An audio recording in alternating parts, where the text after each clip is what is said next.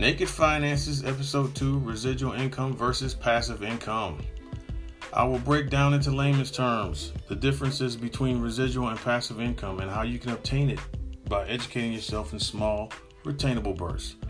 Understand this is just an overview. Source materials, if applicable, will always be referenced at the end of the podcast, such as the author and article listings. Some of y'all might need to strap on your helmets. Sit back and enjoy. Warning! At times, I can get very explicit.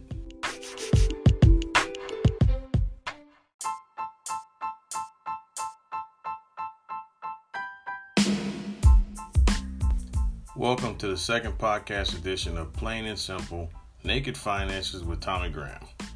Today's topic will be residual income versus passive income. In the previous episode, I gave you a bare bones description of two forms of residual income.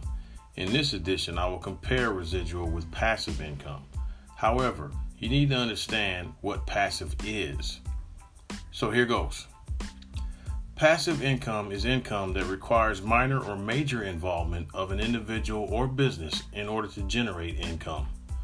One form of passive income is to be a landowner or a property investor who leases or rents land and or living office spaces via a third party such as a realtor or property management agency.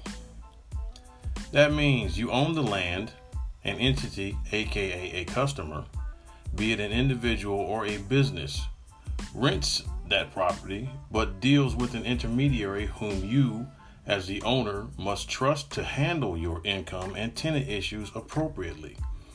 Passive income can be very lucrative, very lucrative.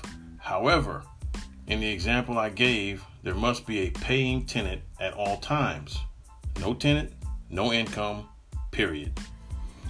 You, as the owner, cannot simply walk away and continue to earn.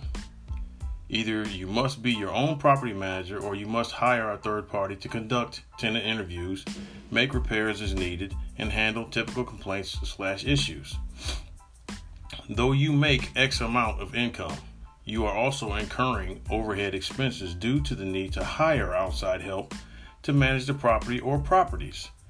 Unless you directly manage said properties, which will severely cut into your time and your peace of mind, that is considerably more work than a recording artist, movie or television actor, or a person who works in the direct sales market with services versus products.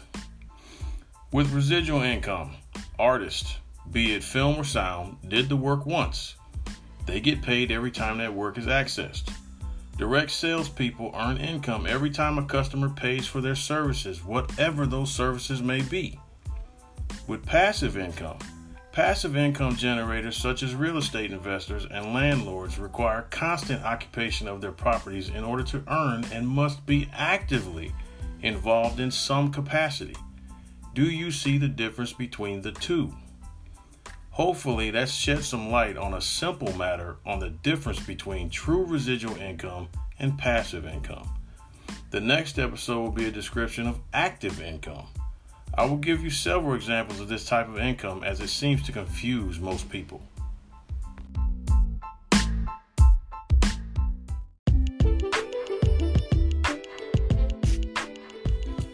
Our next cast will be What is active income?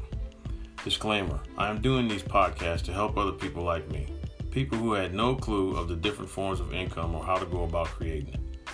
I'm not a certified financial advisor, and the advice I give comes from common sense and books from some of my favorite authors, such as Robert Kiyosaki, Grant Cardone, Gary Bishop, Napoleon Hill, Romi Neustadt, Alan Eagle, Phil M. Jones, T. Harv Eker, G. Edward Griffin, Simon Sinek, and Paul Xavier.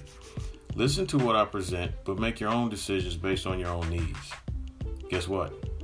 At the end of this series, I will explain to you which type of income married with the best platform, in my opinion, is, and how you may be able to access unlimited income with it. But mind you, it is not going to be easy. People will criticize you, they will call you crazy. But you can laugh all the way to the bank. So tune in to the next podcast. Thanks for listening.